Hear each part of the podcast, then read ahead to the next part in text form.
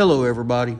Steve Hupp here, Chief Shaman, AYA Quest Native America's Church, Kentucky Ayahuasca. I just wanted to touch base on a topic that's, you know, been brought up to me before. Steve, what's the difference between a shaman and a sorcerer? Well, one of the biggest differences is, I think, one of maturity. A shaman recognizes that the energies and things that I get to be involved in doesn't emanate from me, they flow through me. And it's not my power or my healing that is happening, it is the healing of entities that are using me as a tool. And I have to recognize that. A sorcerer, especially when you're young and starting out and full of ego and piss and vinegar, for lack of a better word, it's easy to confuse these two things and think, oh, this is coming from me because you have some immediate success, because you got lucky, because of a lot of things. And but after you work with thousands of people and after you conduct thousands of ceremonies, you recognize that you know, a lot of what's happening in front of you is not because of you, but it's because of this setting that you set. You create the space, you hold the space, you be a soundboard, and at times you got to role play at times, you know, and you got to strike when the iron's hot.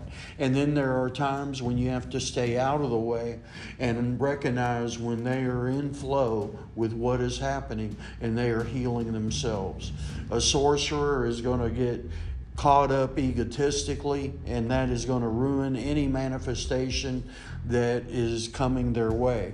Uh, the reason this is going to tear up their manifestation is is because it's ego based and the ego is physicality and you cannot that's why the ego has to be in neutral when you're working with energy when you're manifesting when you're holding space for someone who is in a psychedelic journey from DMT because really it creates a spiritual portal that if you can get the person to reach a certain point mentally and spiritually that they'll be able to cross and from there the real magic begins.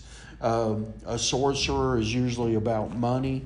You know, they're going to pack as many people as they can in a ceremony. They're going to have uh, experience problems, medical emergencies, potentially death. And that's where you want to, you know, really look at the history of who you're going to go work with. Uh, I can't say the two can't be uh, confused, and I think we all stumble across these lines every now and then. That's part of being human.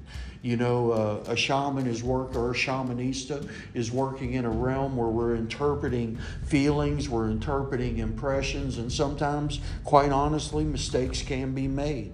We're also working with usually unstable humans, people who are out of balance, and we're bringing a whole synergy of components, and some of them we don't understand.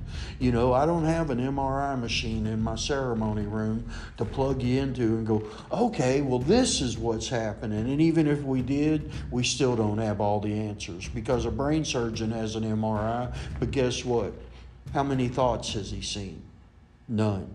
So, anyway, I want to kind of point these things out, kind of look at who you're going to work with. How long have they been out there? Have they had any bad history? Are they being sued? Are they in lawsuits? You know, these are good questions to ask.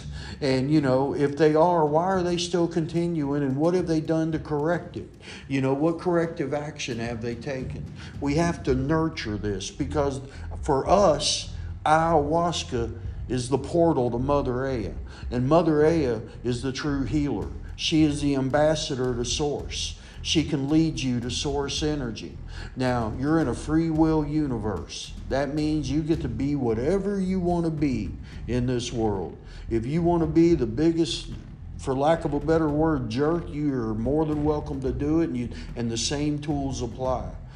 But let's just say you thought you may want to create a better world. Let's just say you've had that thought that you might come back to the world that you leave behind or the seeds that you planted, you may have to sow. Now, with that thought right there, how hard would you work to make a better world. And when I say a better world, a kinder world, a world that accepts that we're going to make mistakes and we try to pick each other up as best we can and we try to move forward with those that want to progress. Unfortunately, yeah, that sometimes means you leave some people behind. But anyway, I just wanted to touch on this topic shaman versus sorcerer. And, you know, I've had some people here in the Bible Belt approach me with this. And I wanted to remind people that out there who are biblically orientated, the Bible never said a word about a shaman, and they were there, or a shamanista, and they were both there, all through history. It is the oldest religion known to mankind, or humankind, forgive me. With that, I'm going to get ready and shut this down. I got to get ready for ceremony. This little podcast and short burst message was brought to you by AYA Quest, Native America's Church. You can find us at ayaquest.com. Kentucky Ayahuasca was the show done on us by Vice. Google Kentucky Ayahuasca and it'll lead you right to me. Thank you so much. Shaman Steve Hupp out.